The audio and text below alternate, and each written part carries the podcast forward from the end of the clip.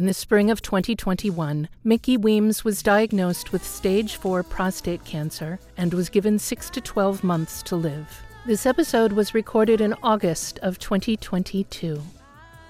My name is Donna Blanchard. While we recognize that Mickey is dying, we'd like to welcome you to another day of his life. Welcome, Mickey Weems. Thank you for being here. Happy to be here. I'm really grateful for for our conversations. Thank you for sharing this. You know, we had um, uh, Susan. One of her many talents is she's uh, handling PR for us. She got this wonderful interview for the uh, Hawaii Herald, and that reporter I know spoke with you and then asked for some quotes from the team. And I, my quote included about all three of you that I'm so glad we're on this journey together. It's your journey. and, it after I I wrote it and I sent it in and then I saw it again when Susan sent the sort of recap of everything and I thought we are all here for you and we feel like we're on this journey with you. We only are to an extent. Uh, and I, I wonder, we'll get back into uh, maybe this will segue into the conversation we had in the last episode that I want to make sure we continue. But do you feel like you are on this journey with other people, or is this your journey? I'm an evidence kind of guy. Yeah. And I knew once I got the medical aid in dying uh, medicine that can take me to the, you know, that can kill me. Um, I knew that when I had it, that there was part of me that wanted to go fairly quickly, did not want to stick around very much. Um, but it was the love of my friends that brought me back. So in doing so, they whether they like it or not, whether you and Susan and James like it or not, you are part of this journey now because you're part of that process that that's keeping me here. Mm-hmm. So what you said, I did.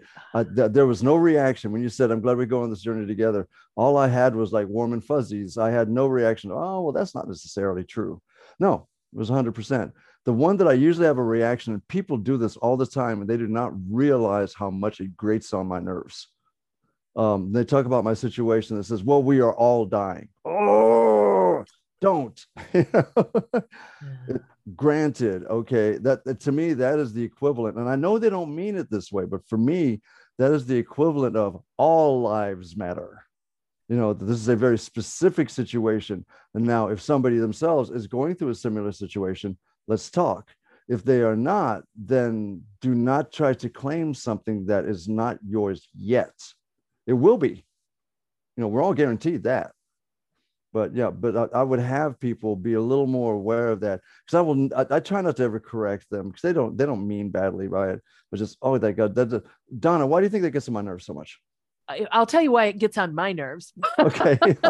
I can't, I don't know what. So you say things that surprise me all the time, but I can at least tell you that I know people who are um, who cannot relate to the world by listening to your story. They have to make it their story. I mean, it's part of narcissism that if I say, "Oh, I had the worst day," "Oh, me too," but I don't want to hear about your worst day. I want to hear. I want you to hear about my worst day. That's that's why I brought it up. So my and nobody can know where you are right now and nobody can know where i am when i say it's my worst day so it would get to me i would think can't this just be about me for a minute can't can't we just be here with me in this moment How, what, yeah. what do you think about it um i also think that that's their way of processing death which is why I should never, ever criticize them for saying it. I think they're working it through in their own heads and they're speaking it out loud, and that's perfectly okay. Just because it gets on my nerves does not mean that it's bad or evil or anything. It's is something I just got to kind of like, you know, grit my teeth and say, eh, okay. One time I did kind of react and I, I was not happy with myself because hmm. the person did not deserve the reaction that I gave them. I know that y- your body is changing. You're you're going through a lot of things and uh, are you able to forgive yourself for things like that that's getting easier I, it's changed from not forgiving myself to just being irritated with myself mm. do you mind sharing what you did say to that person who said that we're all dying it's a good friend of mine who is intellectual and he likes to jump in and he loves to opine much like me and he said, "Yes, you know." I was talking about the process of dying. I was saying this, how that gives me a unique perspective. He said, "Well, we're all dying," and that that just it's, it's as if I had just to me it sounded like I had just said nothing. That he had discounted the entire premise that I was trying to set up for him, so he could see that this is something that unless you are in it, it's really I or have been in it I should say that too. Unless it's in your memory of having gone through it, then you really cannot say too much about it. That that's my opinion, you know. And, and if someone disagrees, fine. But that that's that's where I hold to it. Yeah. Once again, I'm an experiential kind of guy. It, well, yes, and you have a lot of wisdom to offer at this point in time because none of us, the three of us, haven't gone through this. We, uh, I, I have not even watched anyone walk down this road before, so there, there's a lot of wisdom to be gained there. And I understand it's not only nar- uh, it's not only narcissists who can only relate through their own experiences, and I know there are people who say, "Oh, yeah, I understand," because they want you to feel that kinship which is why I should not be. Um, can can I say the the slang word for penis on the show? Yes. Okay, so which means all, all the more reason I should not be a dick. Yeah. It's probably uh, more acceptable to say dick than penis. Oops. Have more trouble with that word. I don't have a problem with either one of them.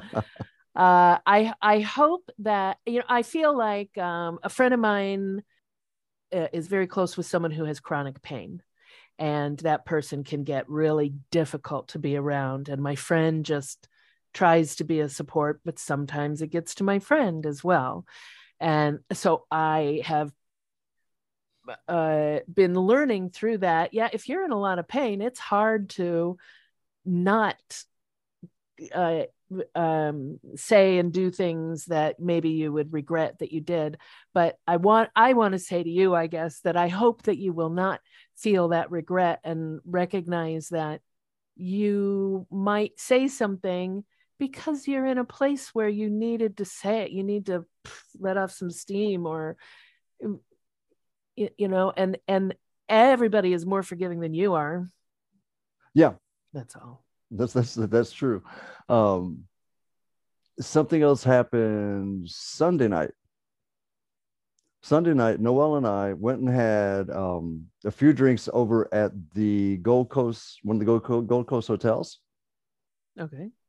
Wonderful place. The bartender made me uh, this horrible drink, and I call it horrible because I loved it too much.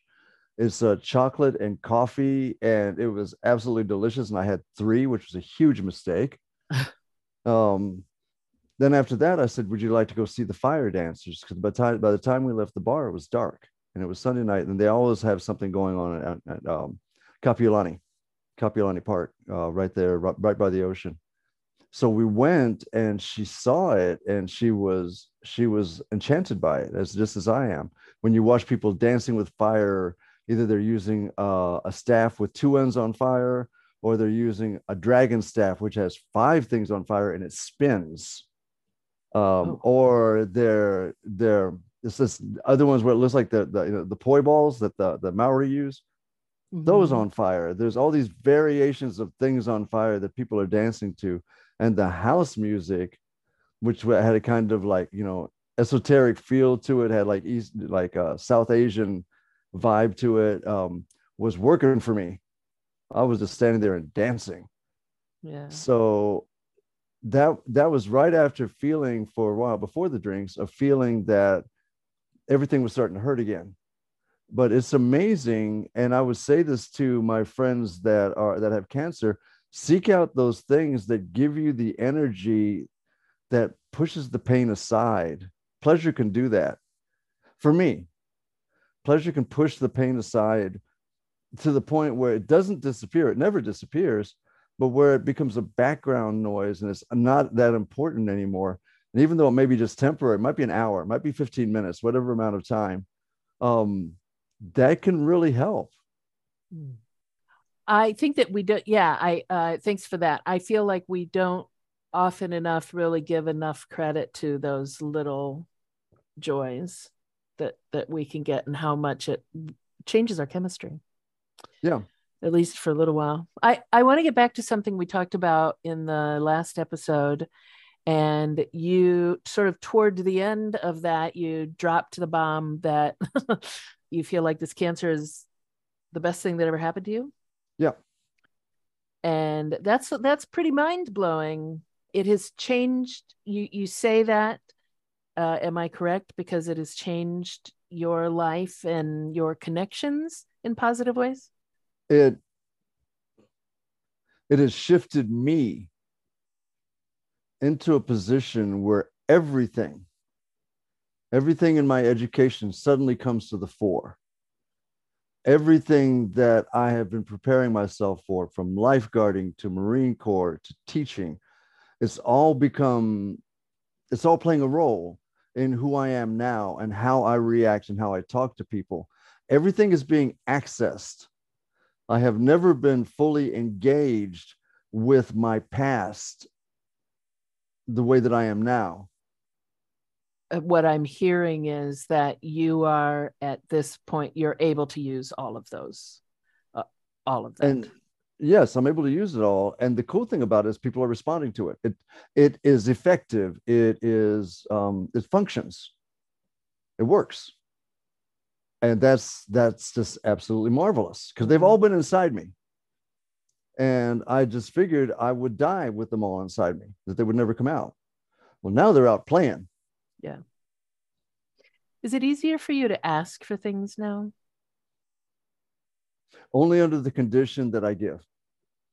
So I try to make it a not necessarily a bargain, but a barter or an exchange. And the, you know the reason I ask that is because you, you're you are living with you're living in complete honesty. You have no end game other than your game is coming to a close here in this yeah. experience and you, you want to do that with as much love uh, as possible. So uh, it, it is magnetic. And also you you need things now that you didn't you didn't need to have a kickstarter before. Yeah uh, you know the, the that sort of thing. And i i feel like uh, you know, uh, for anyone listening who doesn't know this, I manage a theater, and someone has said, um, "Oh, we're going to ask volunteers to do this." Well, what are we going to do for them? And my answer is usually something like, "Create theater." you know, being it is is enough and i think um, maybe i can just speak for other people now when i say mickey if you need to ask for something that is maybe beyond what you would have asked anyone for two years ago you can i'm real careful about that because um, then then the message could come out of um, snake oil none of this is real it's a scam and I want to make sure that nobody makes nobody makes that assumption. I mean, you're eventually going to prove it. Inshallah. What does that mean again? I remember you saying it, but I can't remember. God willing. oh, and, and hopefully, yeah. I mean, I, I do, I do. People do favors for me all the time. Some, you know, most of the time it's without me having to ask for anything so if I cannot pay them back, and I tried different ways to pay them back, um, then I try to give more to others where I will expect absolutely no reward. Like the the young man, uh, I, I mentioned this to you guys earlier. I'm walking home from the gym, and this young man walks past me, and then he stops and he says, "Are you from the podcast?" And I went, "Um, uh, how did you know?" And he says, Well, I've listened to your podcast. and I said, well, I said, I think I've met you before. He said, I don't think so. He said, I'm from Hawaii Island. I said, really? So that that in itself was interesting. That this perfect stranger, who I never knew, is um, that that it's, it's reached his ears. Uh, so we started talking, and he found out that he had no experience with death. He had no near death experiences, and he included this too. I've not done psychedelics that gave me that because yeah, I, I, hear that a lot among like the like like the people that I know uh, in the dance community. That uh, oh yeah, when I was on EMT, um, I my mind was lifted. Right, uh, that that different psychedelics can bring you to that point. Shrooms or or acid or as I said, is it not EMT? That's emergency medical technician. I didn't. Uh, I have no idea. Uh, oh, I DMT. I don't, I don't know what that is. DMT, I think, is a derivative of ayahuasca. Oh. And it apparently causes people's mind just expand. Hmm. Um, so I found that amusing that he brought that up as, as, as a legitimate source for finding these things out. But for a lot of people, it is. Um, and that's that's what they got, and that's what they cling to, right? Uh, I said, You have not had the experiences I have, so there is no reason for you to assume that the afterlife is going to be anything other than a disaster because that's the way our bodies are made. You know, we are we're, we're expected to survive. We do everything to survive. I still do that, right? So I said, I said, the one thing I one thing I can tell you is this, and the one thing I left him with is I said, you have nothing to be afraid of. And I think that from the tenure of the conversation and the connection that he and I had developed during that brief time, I think that meant something to him for somebody just to tell him that, saying, Well, I've seen these things, and here's what I can report back. You have nothing to be afraid of. If, if I could give a message to anybody out there in our podcast, that's my message to you guys. If you need it, if you need this message, you have absolutely nothing to be afraid of. I want to believe that. So that's something. Yeah. Well, for you, being the doubting person you are, which I completely relate to. Uh, I know. I'm I'm sorry sometimes to be that person, but I got to be real about it. Don't don't. Yeah. That's that that that's your relationship with the universe for you at least i give you the the option of somebody saying it who you say might know what the fuck he's oh you might know that one i am so say. sorry who might knows what the hell he's talking about just might maybe knows what he's talking about and so that they can kind of rest in the back of your mind and, and be a, at least a source of I, I would find it a source of entertainment yeah you know best you know for, at the at, at the very least did you see? You know the movie Tombstone? Yeah. So at the end of Doc Holliday's life, they, earlier on in the film, they talk about the end and seeing, you know, the the beautiful ending, and he doesn't believe it. And then at the very end, he's looking at his feet and says, "Oh, well, you will you look at that with no explanation other than there's something he didn't expect that he's seeing now." So I I guarantee you, Mickey, when I get to the end, I'm gonna be thinking, "Oh, Mickey was right," or "Wait, Mickey said this. Am I? Is that the truth?" Or Mickey.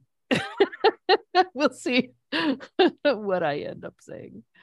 I uh, that's really awesome that you had that experience with a guy from the island of Hawaii too. That's mm-hmm. that's cool that people are listening and being moved by these conversations that's what that's what i'm hearing is that it's it's difficult for some people to listen to and hey let me tell you sometimes it's difficult to have the conversations and keep my mind where it needs to be for these because sometimes you say things and it just sets off a whole new uh, pa- cerebral pathway for me uh, but i think what we're doing is really important and i'm glad to hear that it's getting out there in the world uh, ah, three minutes. Thanks, James.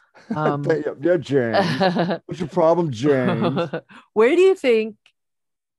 So, following up on our conversation from the last episode when we mm-hmm. talked about the pandemic, where do you think you'd be right now coming out of the pandemic if the cancer never happened?